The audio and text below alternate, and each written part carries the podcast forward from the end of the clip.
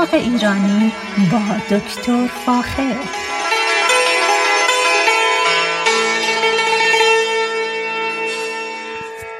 سلام من دکتر فاخر البودویرج هستم تهیه کننده و مجری برنامه باغ ایرانی. صدای من را از رادیو بامداد در شهر زیبای ساکرامنتو میشنوید. ارز کنم هفته گذشته چند تا نکته براتون در مورد مسائل مختلف در کشت و نگهداری از گلها و میوه ها برای درختان میوه براتون صحبت کردم و این هفته می‌خوام ادامه بدم چون مسائلی هست که لازمه حتما حتما شما اونا رو در نظر بگیرید. یکی از مسائل جدا مهم در هر باقی مسئله ایمنی یا سیفتی در اون باغ هست. این روزها در همه جای کالیفرنیا به خصوص ما مشغول حرس کردن درختان میوه و همچنین بعضی از گلها مثل گل روز هستیم. و در این رابطه خیلی خیلی لازمه که ما همیشه از پله استفاده بکنیم. به خصوص برای تنظیم رشد درختان و یا هرس. این مسئله لازم به توجه هست به خاطر که یکی از عزیزان تقریبا دو سه سال پیش از پله که گذاشته بود و بالا رفته بود که درختش عرض کنه میفته و لگن خاصره ایشون شکسته میشه و بعد از چندین روز متاسفانه فوت می‌کنه. پس باید خیلی دقت بکنیم از نظر استفاده از پله. چه نوع پله ای باید استفاده کنیم؟ از چیزهای مهم که باید در نظر بگیریم زمین الان نرمه. و شما اگر از پله که چهار پا داره استفاده کنید احتمال خیلی زیاد میره که این پله به یک طرف به چپ یا راست در حقیقت کج بشه. این کج شدن به خصوص ممکنه در اول که شروع می‌کنید به استفاده از پله زیاد مشخص نباشه اما با تکون خوردن بدن خود شما روی پله و در ارتفاع پایه های این پله در زمینی که نسبتا گلی از فرو میره و احتمال سقوط شما از روی پله هست. پس باید حتما حتما سعی کنید از پله های چهار پایه به هیچ وجه در باغتون استفاده نکنید پله های چهار پایه برای داخل خونه خوبه برای بیرون خونه خوب نیست. اما چه نوع پله ای باید استفاده کنیم؟ پله هایی که سه پایه یا پا دارن. یعنی دو تا پایه اصلی دارن و یک در حقیقت قسمت که حالت اتکا رو به وجود میاره. شاید متوجه شده باشید که شرکت هایی که در کار باغ و گل هستن اینا همیشه روی وانتشون از این پله ها دارن. حسن این پله در اینه که ارتفاعش به راحتی قابل تنظیمه. و حتی در زمین نسبتا که خیلی خشک نباشه بسیار بسیار استیبل هست. یعنی میشه ازش استفاده کرد. خود من دو تا از این ارتفاع دو تا از این پله ها رو با دو تا ارتفاع هفت فوتی و همچنین دوازده فوتی دارم. و تا حالا هیچ مشکلی باش نداشتم. اینو به هر حال در نظر بگیرید. از اگر قرار درختتون رو حرس کنید به هیچ وجه از پله هایی که در داخل خونه ازش استفاده می‌کنید استفاده نکنید بلکه این پله ها رو که حدود تقریبا 100 دلار میشه تهیه بکنید که به حال اتفاقی براتون نیفته. اینه که خطر پله به خصوص در با بسیار بسیار مهمه و به خصوص برای زمین هایی که شیب دارن یا زمین هایی که ناهمبار هستن و آنستیبل اینه که باید خیلی دقت کنید. از پله های معمولی که از فروشگاه های در حقیقت انبوه فروشی. می‌خرید استفاده نکنید. چیز دوم مسئله دومی که می‌خوام براتون بگم اینه که استفاده از در حقیقت پات موور یا استفاده از وسایل جدیدی که برای انتقال گلدوناتون در اطراف خونه لازمه.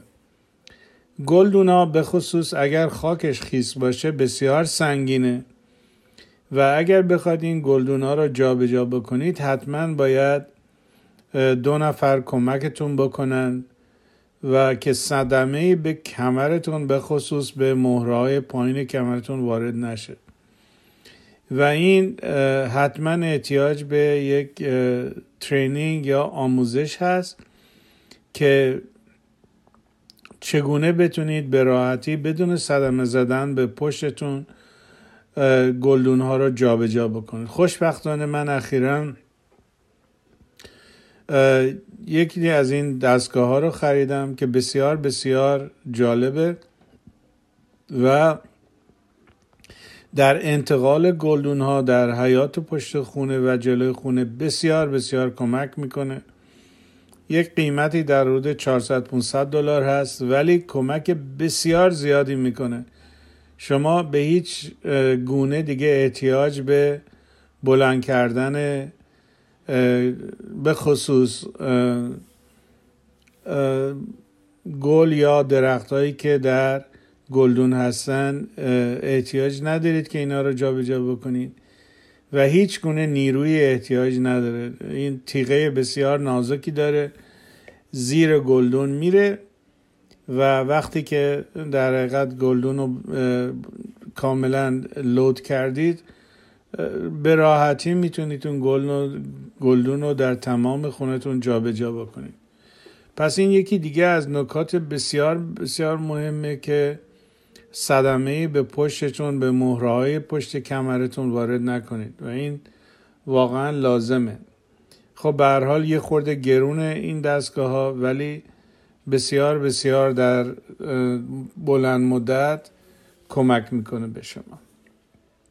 اما هفته گذشته در مورد بیر روت یا درختان و گلهای میوه صحبت کردیم که در حقیقت ریشهشون در خاک نیست بلکه در فروشگاه ها یا محل هایی که گل و درخت میفروشن اینا به شکل موقت در شنهای خیس نگرشون میدارن.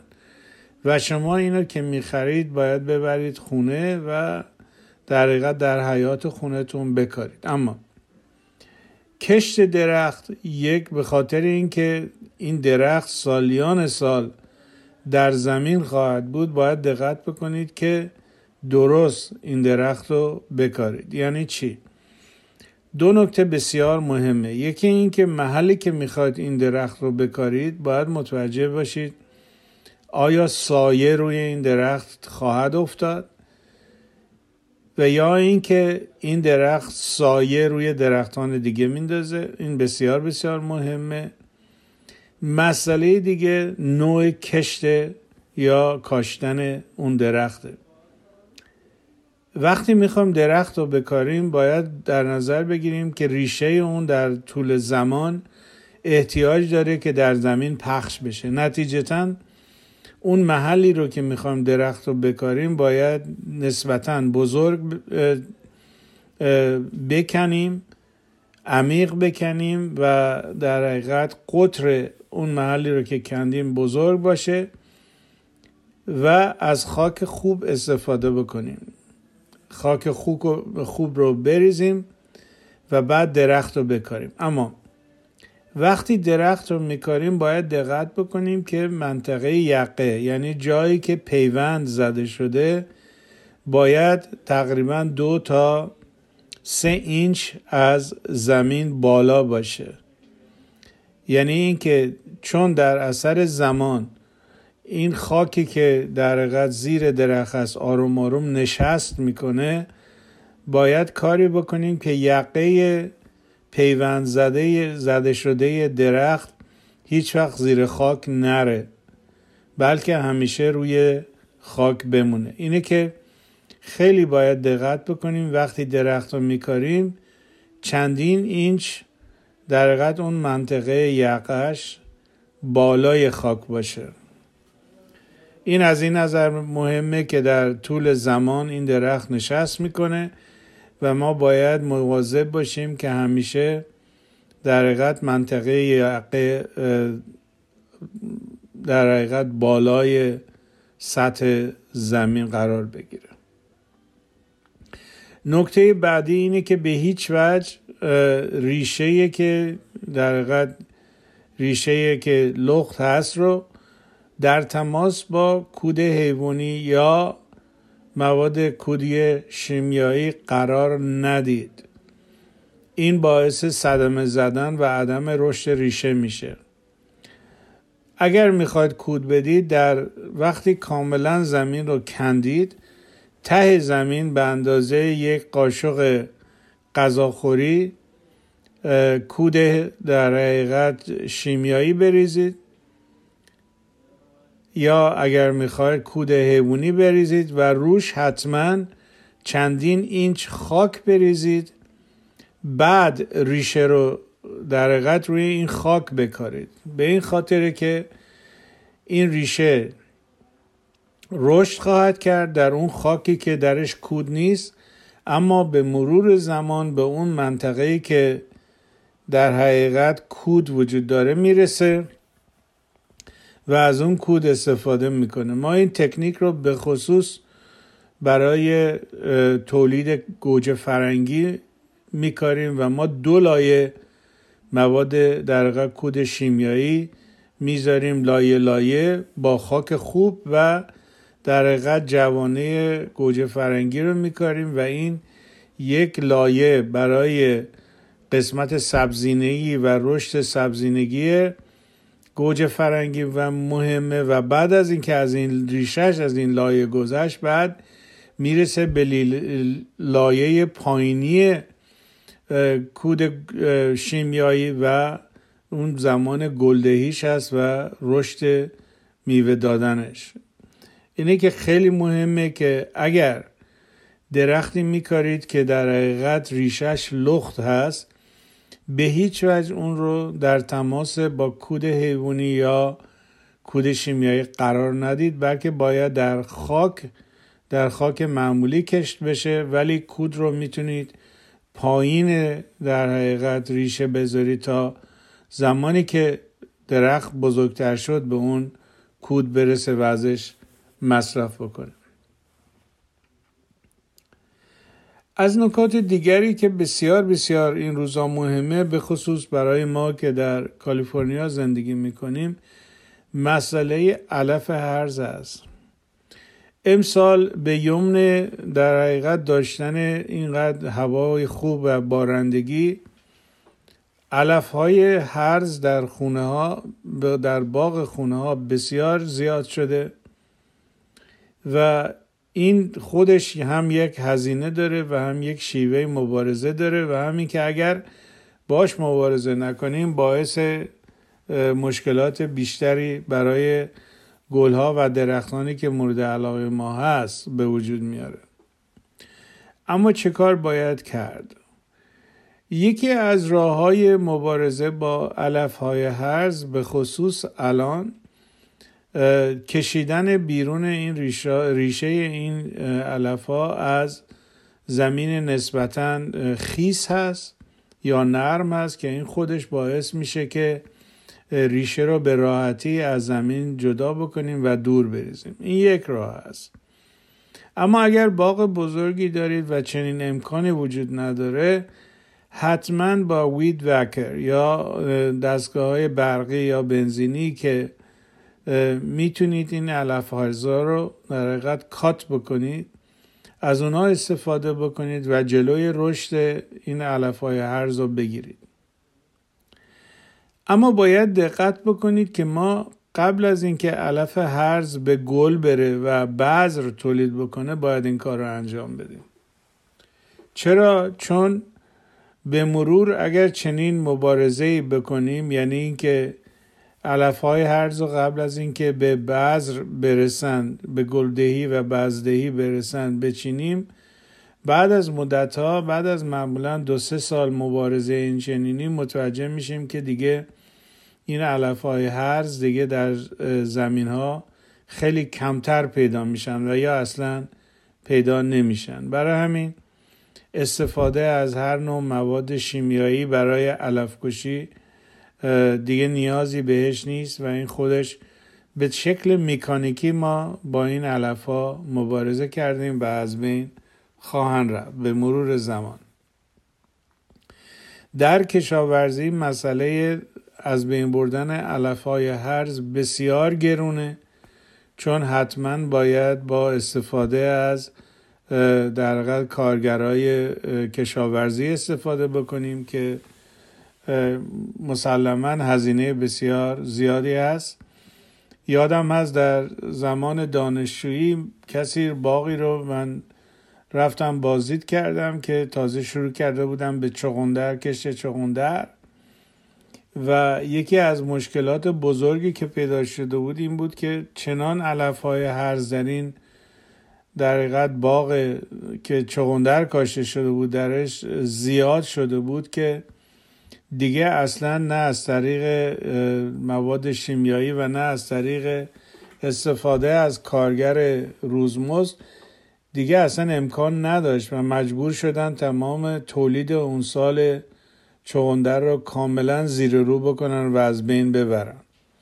نتیجتا باید خیلی مواظب باشیم که حتما حتما با علف های هرز به شکل میکانیکی مبارزه بکنیم. اگر چنین امکانی برای شما وجود نداره؟ یعنی نمی‌تونید که ریشه ها رو از زمین جدا بکشید بیرون یا اینکه از طریق درقت میکانیکی اینا رو کات بکنید؟ اینا می‌تونید از یک سری از مواد شیمیایی ارگانیک استفاده بکنید که خوشبختانه الان توی بازار زیاد شده و می‌تونید از این مواد استفاده کنید. و می‌تونید یه مقداری رشد علف های هرز رو کند بکنید و نهایتا اینا از بین خواهند رفت. البته هنوز اون علفکش ارگانیک بسیار قوی باشه رو من ندیدم ولی در خیلی جاها خصوص در باغهای کشاورزی از علفکش های شیمیایی مجبور هستن استفاده بکنن و گرچه به مقدار کم استفاده می‌کنن و ولی با استفاده از ترکتورها زمین ها رو کاملا هی زیر و روم می‌کنن تا به این طریق ریشه علف های هر زیر آفتاب در حقیقت خشک بشه و به مرور از بین بره. به هر حال اینا نکاتی هست که در مورد علف های هرز حتما حتما باید براتون بگم که الان بهترین موقع است در شمال و جنوب کالیفرنیا که از علف با علف های هرز مبارزه بکنید. چون اگر دو سه ماه دیگه صبر بکنید این علف های هرز متاسفانه غیر قابل کنترل خواهند بود یا اینکه بسیار سخته که باهاشون مبارزه کرد. از دیگر نکاتی که باید این روزها خیلی خیلی مواظب باشیم و دقت بهشون بکنیم اینه ترکیدن در حقیقت پوست درخت های میوه هست مثل آلو و هلو و شلیل. متاسفانه ما میکروب هایی در خاک داریم که اینا از طریق ریشه وارد در ساقه این درختان میشن و باعث میشن که در زیر پوست این درختان برن. و پوست درختها رو در حقیقت به قول ما بتره کنن. این مسئله یک مسئله در حقیقت مسئله بسیار مهم کشاورزی هست به اسم کرانکر که اینو میشه باش مبارزه کرد و بهترین راه مبارزه استفاده از قارچکش های ارگانیک است که در بازار وجود داره. اینا رو می‌تونید چندین بار در در زمان در در بهار و تابستون به ساقه درختان در روی به ساقه به روی ساقه درختان یا تنه درختان بپاشید و این باعث میشه که این باکتری ها و این در حقیقت میکروبا از بین برن این قارچا کشته بشن و در حقیقت به جلوی توسعه کرانکر یا جلوی توسعه این قارچا رو در حقیقت بگیریم. این کار بسیار بسیار کمک می‌کنه در به خصوص میوه دهی درخت هلو، شلیل و آلو.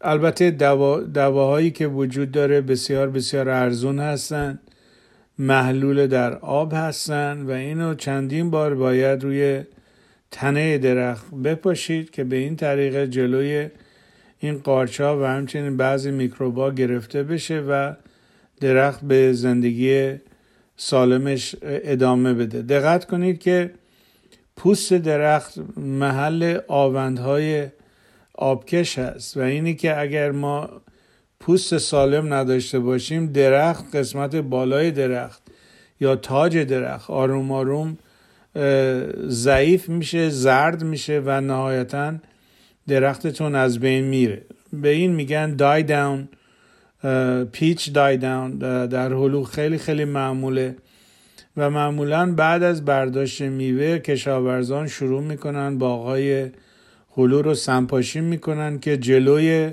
در رشد این قارچ گرفته بشه. اینه که اگر در خونه درخت هلو یا شلیل یا هلو انجیری دارید یا آلو انواع و اقسام آلوها حتما حتما از رشد کرنکر جلوگیری بکنید و این قارچ را بکشید که چون اگر انجام ندید طی چندین سال که وجود داشته باشه و رشد بکنه. همونطور که گفتم تمام آوندهای آبکشی را قطع می‌کنه و قسمت تاج درختتون خشک میشه و از بین میره. اینا نکاتی هست که دوست داشتم براتون بگم. دوباره هفته آینده چند تا نکته دیگه براتون میگم. و به این طریق شاید بتونم راهنمایی بکنم که درخت و باغ سالمی داشته باشید و از گلها و میوهاش در طول سال استفاده بکنید. با ایمان به خود و امید به آینده بهتر برای همه ما تا برنامه بعدی شما را به خدای رنگین کمان می سپارم. روز و روزگار بر شما خوش